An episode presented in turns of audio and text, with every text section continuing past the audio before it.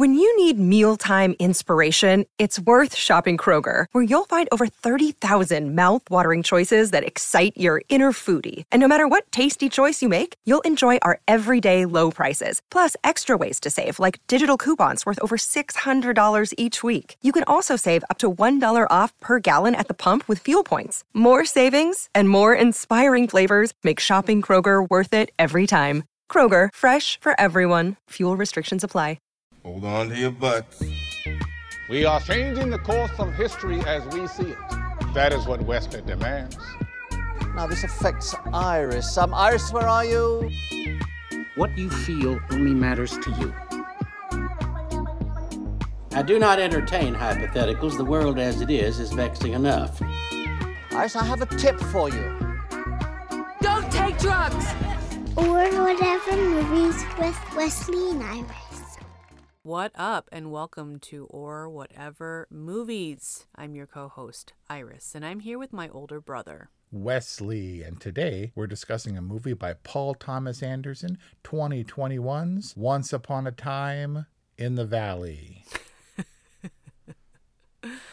Reseda. Boogie Nights of Reseda. Yeah, he's obsessed with Reseda. I'm stunned right now because I just realized that Cooper Hoffman is Philip Seymour Hoffman's son. yeah. Even when I saw his name, I didn't know. First thing I wrote down while I was watching the movie is uh, this feels so Paul Thomas Anderson, just the Sherman Oaksidness of it all. And I was like, and there he is, the young Philip Seymour Hoffman type. This kid is going to be our hero. Whoa, weird. He's great. He's very natural. Yeah, first role. And a huge role at that. All of 18 years old. What a trip it must be to work with someone who I assume his father had a very close relationship. I mean, how many films did P.T. Anderson and Philip Seymour Hoffman do together? They did Boogie Nights. Yeah, at least five. They did Boogie Nights. He had a small role as a gambler in Hard Eight, aka Sydney. He was certainly in Magnolia and Punch Drunk Love. Um, master, obviously. Yes, being the titular master. That's crazy. So Cooper Hoffman plays Gary, and as I understand it, Gary was also based on a, a character or someone from P.T. Anderson's life. You know, mover and shaker type guy, became a producer, and I guess P.T. Anderson was inspired by that. This is kind of like a dude movie, and I a little bit have to defer to you and to Brian if Gary's character worked for you or if you thought he was representative of what it's like to be a dude who's hustling for work and for his chick and all the while growing up and figuring that stuff out. I mean, it's obvious that Cooper Hoffman as Gary in this movie is a sharp guy. Gary himself seems very aware, but even Cooper admitted in a Q&A that the, the way he differs from Gary is that he would never have the confidence to just roll up on what is definitely in this case an older lady. Alana was 24 or 25, I think she said both, and at 15 for the Gary character that is a significant difference. But maybe she was a little bit childish. She was floundering a little bit in her personal life, and he was just go, go, go and super focused. But I cannot relate to his confidence or his throwing everything at it, go gettedness that got him into all these crazy situations. It seems I'm guessing that the dude on which the Gary character was based didn't have like the waterbed thing and the pinball thing and the this thing and the that thing in the space of like two hours of his life, or in this case, like two and a half hours. I'm guessing that was over years. And I think Gary did it in a semester. I mean, we saw him in high school and then he just like went off into the world and he never went back to school. He was at best a sophomore, right? Yeah, at 15, yeah. I don't get it. I mean, this is you know how you have the the thing where they're like, "Would you go back to when you were 15 and all the stuff you know, all the stuff you know now?" That's who it seems like Gary is. He's remarkably self-possessed and has the confidence that he could go after a girl 25 years who should have nothing to do with him. Maybe Brian felt more of a kindred spirit with Gary. He sold knives door to door. He like has always been scheming about his dive shop business or photo business or flying toilets that make you sandwiches business. But I think something about Gary clicked for him, like that hustler side of him. I don't know about the confident side of him though, because I don't know that anybody is that confident. I mean, people have that facade, but it's usually masking some kind of lack of confidence. it's it all seems preternatural in the sense that she is caught up by it and it's almost as if he's emotionally 10 years beyond where she is Yeah, she definitely gets caught up in it.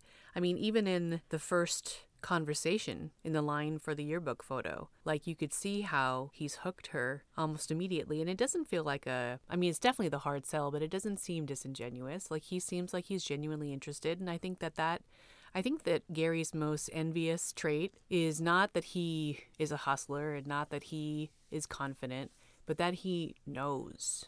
I think we don't give knowing a lot of credit, but it's something it's really hard.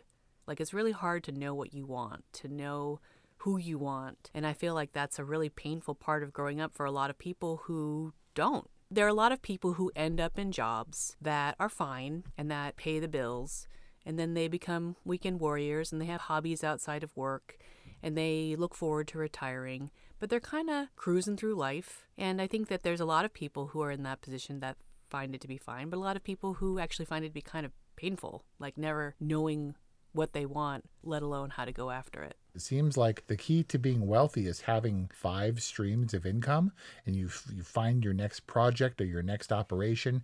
You bounce from water beds to pinball to who knows what else, and you kind of find your way. It's aggressive pursuit as opposed to passive, just working. You know. Yeah, kind of like Lin Manuel Miranda's Jonathan Larson character.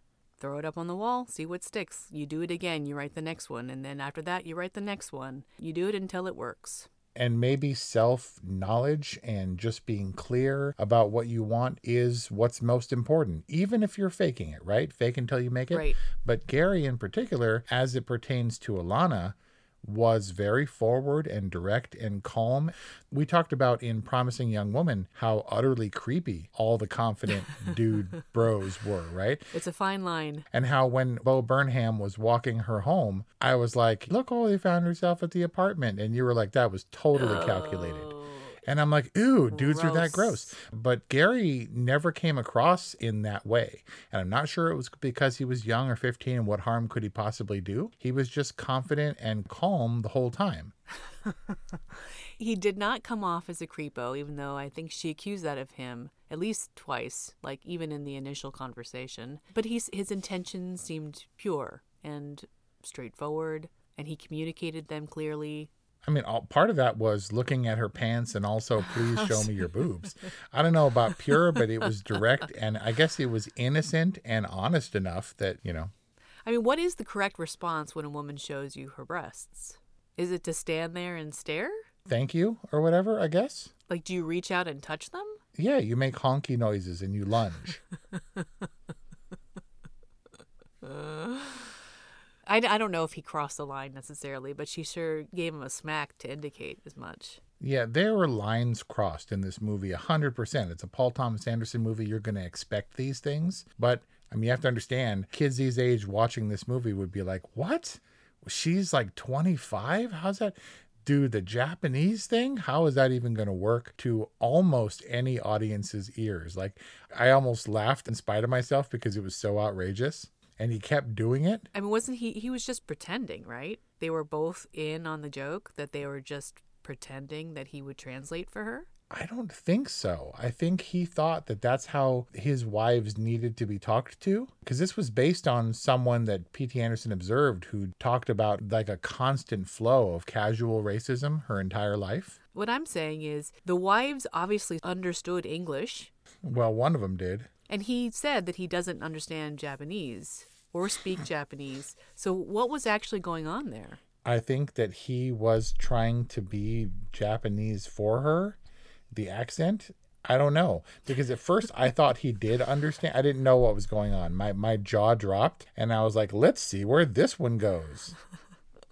Because you were like offended on behalf of the mail order bride? I- it was obviously offensive, but there are a lot of things that should be offensive. I mean, that age gap is considerable and technically criminal. And I think it was criminal still in the 70s. It was just like not the same if it was a dude. Uh, yeah, this movie would be different if the uh, if the genders were inverted, but it's somehow less creepy because Alana is not a predator and she's not actively pursuing Cooper necessarily. I think it has a lot to do with her hesitation. She's drawn to this kid, she's attracted to him to a certain extent, but she understands that it's kind of weird and, and inappropriate for her as the adult in the in the equation. Is that the case? I mean, because I feel like the Alana character was a little bit adrift in that she went after what she wanted and was aggressive and now she's on the mayoral campaign and stuff and now she's on the back of Sean Penn's dirt bike and stuff. And I was like what's she's just going after anything that catches her eye which is kind of what dumb young people do.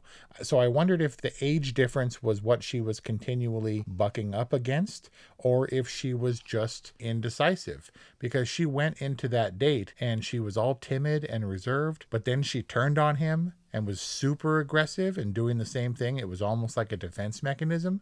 But they kind of spent the whole movie being friends, but also fighting. It was almost a more of a sibling relationship. There, there were actually times where there would be jumps where she would be mad at him and then they'd be running through the streets like hair flowing and smiling in the sunlight and I was like, that's kind of an abrupt change. And I it felt like many years were passing, but I don't think any time was passing at all. I think she dated like six dudes in the space of like two months. I could see how many years could seem to pass in one summer, one summer of your youth. But everything that she does is kind of in reaction to the status of her relationship with Cooper. I mean, she was clearly acting out with the Sean Penn character, right? And not only that, but in front of him, you know, at the restaurant that he goes to, like stuck out her tongue at him. Yeah. I mean, real mature, right? She's doing all of these things like in direct response to him. I don't know, the way that the whole Evel Knievel performance went down at the tail of the cock or just right outside of it or whatever happened there, that all seemed pretty orchestrated to get back into good graces with him. I mean, he's literally there to pick her up when she falls. Yep, and I thought that was his moment to go in for the smooch, and then he didn't. Well, we still had two hours of the movie left, so yeah, and that itself was an hour and a half in already, right?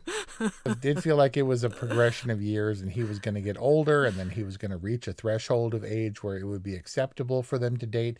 Is what I was expecting was going to happen, but the evidence that continually reminded me of his age is the fact that they kept running everywhere they went. Did you notice how much running there was? Like only kids will be like, "Let's go," and then they run off together like at top speed. There was a lot of running in this movie. Brian pointed that out pretty early. I do not run unless I'm in imminent danger, dude. Who breaks into a run? Kids in the 70s, you got to either you run, you roller skate, or you ride your bike. exactly. Kids. I, I legitimately thought when the other Haim sister was like, you know where she works, right? This is so she works. You want me to go there? And you, you know where she works, right? I totally thought he was going to pull a Hollywood homicide and grab one of those off to the side bikes and like race there with the streamers going and stuff. Banana seat. Brian predicted every time they'd run, he'd be like, "And he's about to run," and then he would. Yeah, that's the, like, is this the drinking game?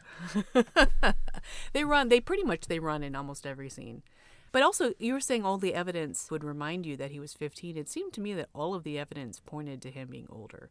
I mean, he drove. Yes. He was Kinda. conducting, making business calls, you know, from his business office. And like you said, he Yeah. never went to school. He heard that pinball was legal and suddenly had a fully stocked pinball palace. Do you know how much pinball machines cost? No, I have no idea. Thousands, but they're also not in abundance when they've been outlawed in the US for like 40 years. Why were pinball machines outlawed? Gambling? Someone passed, yes, they're legally a form of gambling. So bizarre. Didn't he also drink, Cooper? He said he could get us martinis in his attempt to make her jealous or whatever. One of the girls in the booth in that scene, by the way, being P.T. Anderson's daughter. Oh, no way.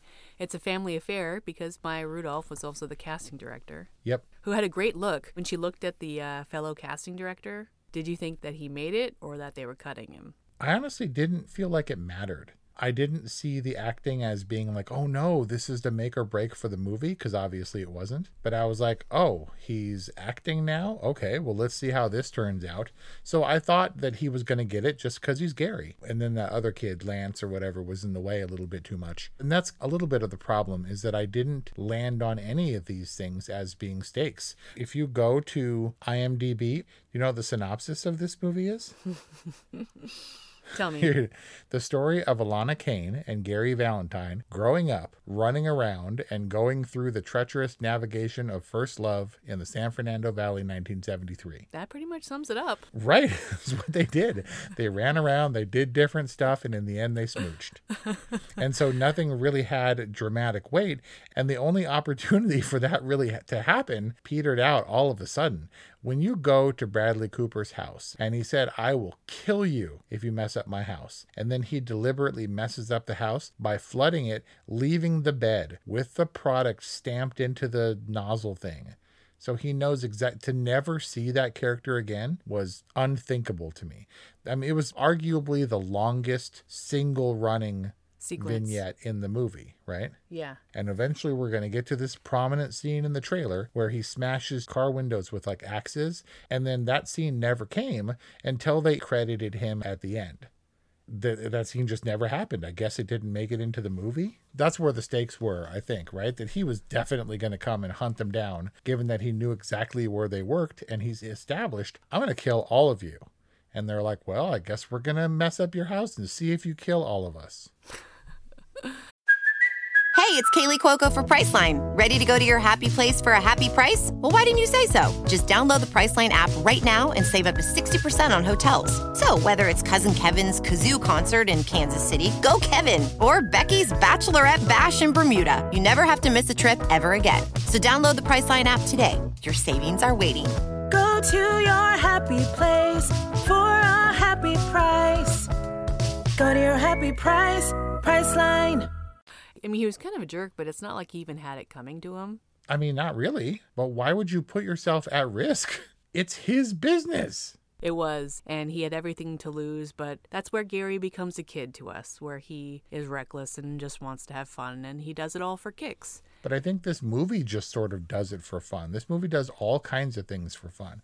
It's like, how do we get them blocks and blocks away from the expo and have them running in the sunshine? To, let's frame him for murder. Let's get him arrested, and then they have to run back. It makes total sense. It's very random.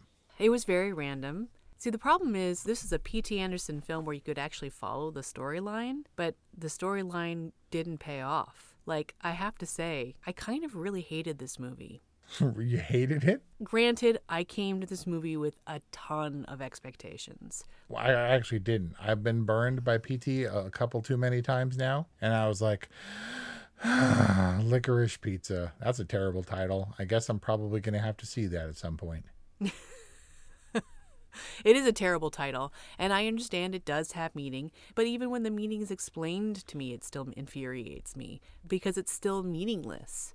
It's not like he owned a record store. It's not like they ever once sat down and played music. There was lots of music, but the movie did it for fun. It like threw some songs in there, period songs. I like the characters. I like the world. It's fun to be with them. It's fun to, ex- you know, experience first love for the first time. And there's tension there, fine. You know, their relationship being the entire stakes in the movie, mm, you know, not great, but fine. Like, I went along for the ride. And in the end, I was like, that's it? like, you took me through all it's of not that. it. That's three hours later. That's the thing. And it was also so long. I just, I felt like even more than The Master and Inherent Vice, I could say, okay, they weren't for me. I just didn't get them. But Licorice Pizza could have been for me, and I got it, and I hated it. Even Kelly Ray was like, that was a weird movie. You like weird movies sometimes, right? And I was like, I guess so. It's jumped around so much. She jumped from the photo thing, and then she was the acting chaperone somehow. He lev- got her into that position. And then she was acting, and that got her in with Sean Penn. She jumped to the mayoral office. She wanted to do something with meaning in her life. they went through so many different businesses and operations with no transitions. It felt like a series of commercials. Gary is like his new thing come to waterbeds and you'll be happier with these wigs and, and running around and stuff. And like, I can breathe, Claritin clear kind of thing. and I was just kind of holding on. And then when it when I thought we were really going to get into some drama and story, like with the Bradley Cooper thing, I was like, they're going to be he's going to be chasing them the whole movie. Then he just kind of disappeared.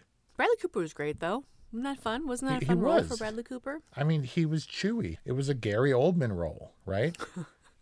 Yeah, and Gary took it really well. He he did what one can only do in a situation like that, which is to nod and to pay attention. yeah, but he obviously wasn't scared. No. He was just like, out. okay, well, we don't want to make you late. You can go then. And Bradley Cooper's like, you're speaking my language. You're insane too. I'm insane. You're insane. We should be insane together. Go ahead, set up my waterbed. Go. I'm going to kill you though if you mess it up. So it's not like he was intimidated. He was directly defiant and did exactly the one thing that he should not have done, that it was requested he not do. Right, because he's just a kid. And it all comes back to that. Every single character was kind of insane. So I have this theory that Licorice Pizza is a 16-hour movie because like they said in the Q&A for The Master, JoAnne Sellar and Daniel Lupi, who are still on board as executive producers for P.T. Anderson movies, were like, "We don't get in his way. Our job is to let him do what he needs to do." And we both agreed after seeing The Master, "No, your job as a producer is to steer the crazy auteur in a direction that's marketable. So I'm pretty sure that they just let P.T. Anderson go, and he's like, great, and shot a 16 hour movie that they ultimately had to whittle down to two and a half to three hours. And that explains all the time jumps, it explains the inconsistencies and the sudden disappearances of people like the Bradley Cooper character. Like Sean Penn was a big, all these major stars showed up, had their moment, and were never seen or heard from again. So they cut out the vinyl pants business and the roller skate business. And Yep, the, all that stuff. And the Soul Glow business. And that just all went away. And that's where all those characters came back. Like Bradley Cooper and Sean Penn came back and they, they all died in those scenes, but we didn't get to see them because they got cut out. I think that's probably a pretty good theory. Maybe not 16 hours, but six of just kids being kids and youth being youth and love being love. Right. It was basically Punch Drunk Love for kids and, and, and ended up the same way and, and nothing happened.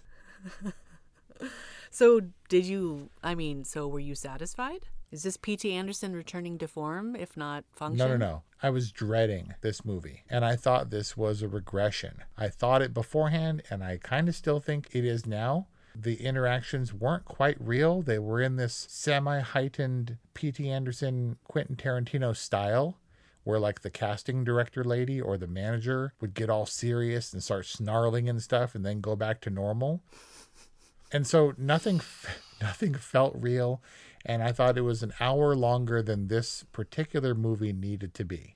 This is going back to the old P.T. Anderson form and retreading it with a slightly different angle, but it didn't move the needle. It's and it's so hard because if this was a Sundance film by a first-time filmmaker, you'd be like, "Wow, that filmmaker's got a ton of potential." And I can't wait to Got see a what they voice. do next. Yeah, but for P.T. Anderson, it feels like a detour. But what can I reasonably expect from this man? I mean, he's a human who pursues what interests him at any given moment, and he gives it form and shape and light. What I'm saying is that I acknowledge that I had extremely high expectations, not only for this film, but for this filmmaker, and was ultimately disappointed based on it.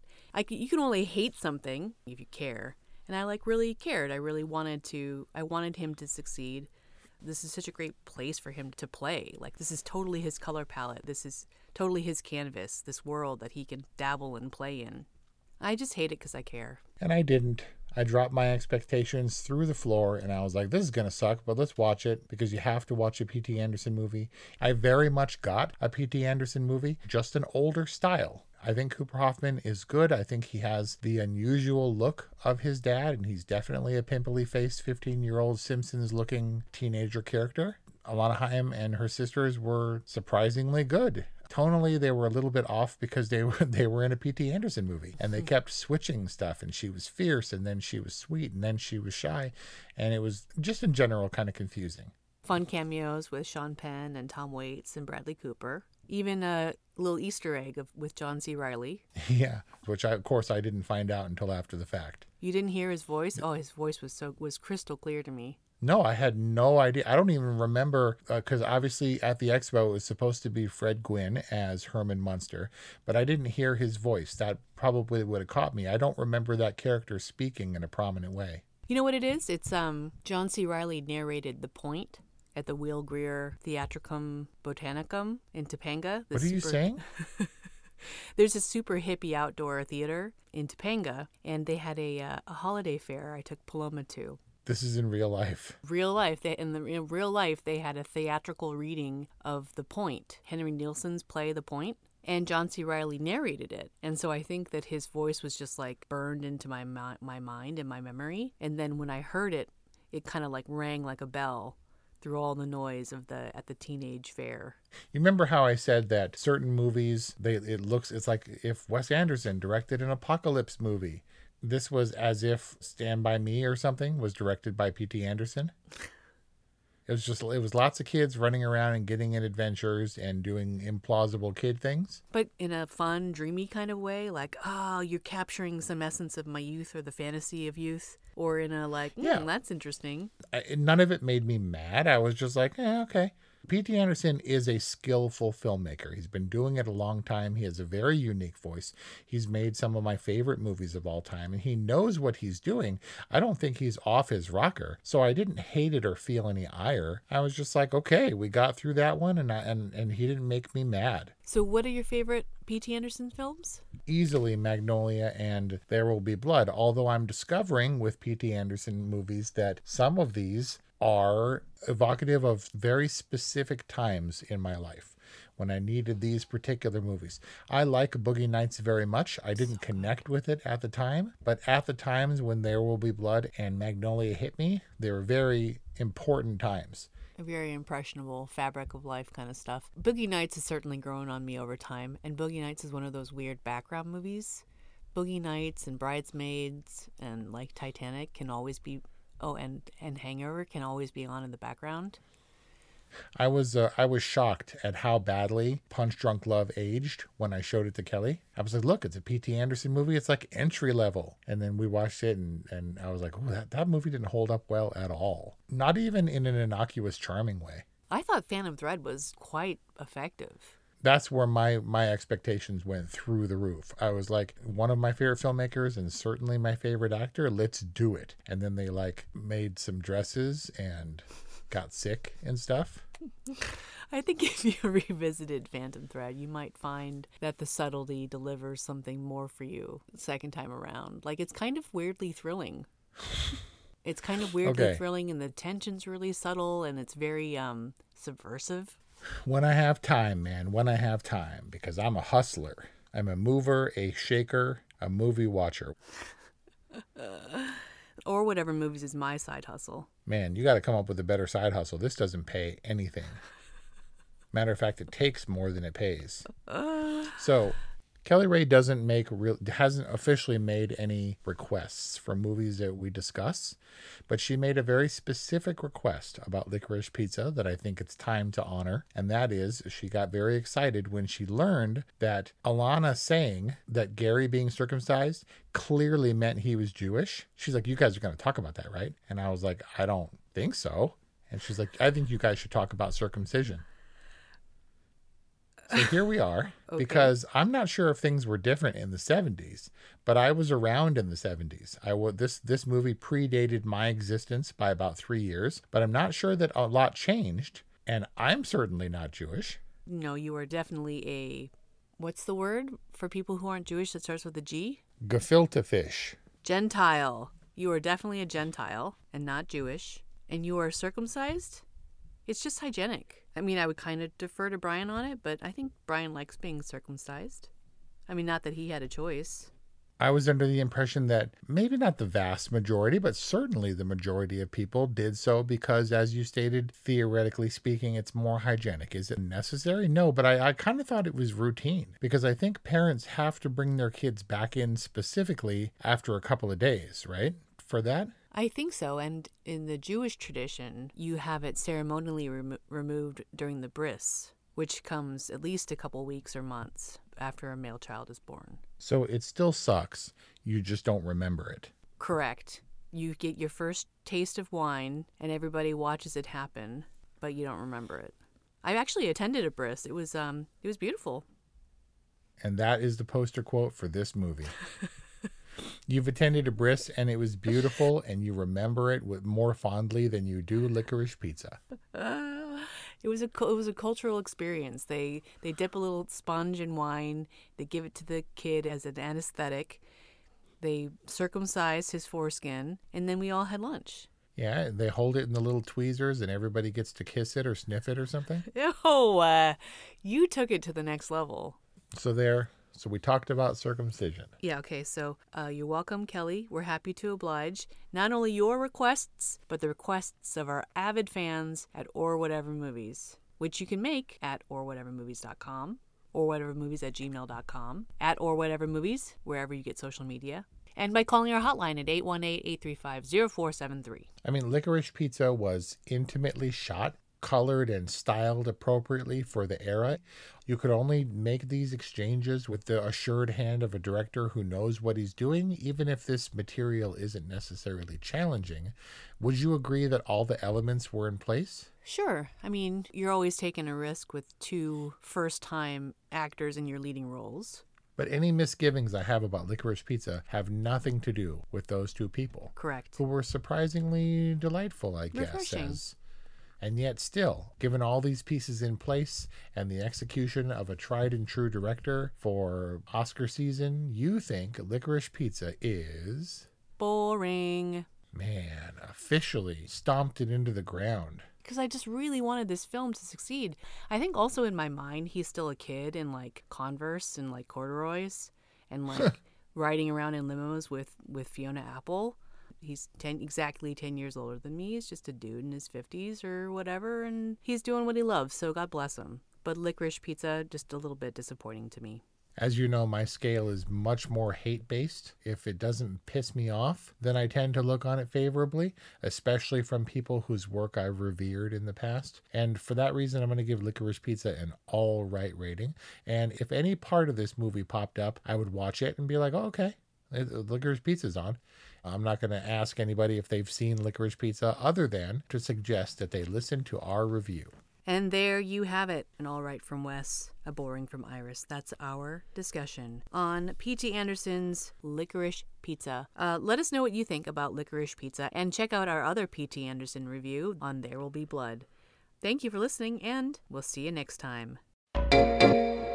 Hey there, fabulous souls. I'm Stephanie Baklaan. And I'm Eden Alpert. And we're the hosts of the brand new podcast, Unapologetically Fab. Get ready to join us on an amazing and real journey as we dive into life after 40 and own it. We're all about changing the narrative, leaning into who you are, and living a life by your own design. Join us as we embrace life unapologetically and redefine success. This is Unapologetically Fab, an Electricast production. See you there. Electricast. Hey there, I'm DC. I host the Rock Podcast, Back to the Arena, The Interviews. It's about a 30 minute podcast where I talk one on one with a band who has released new music. You can find us on all the best podcast sites like Spotify, Apple, Google, iHeartRadio, and more.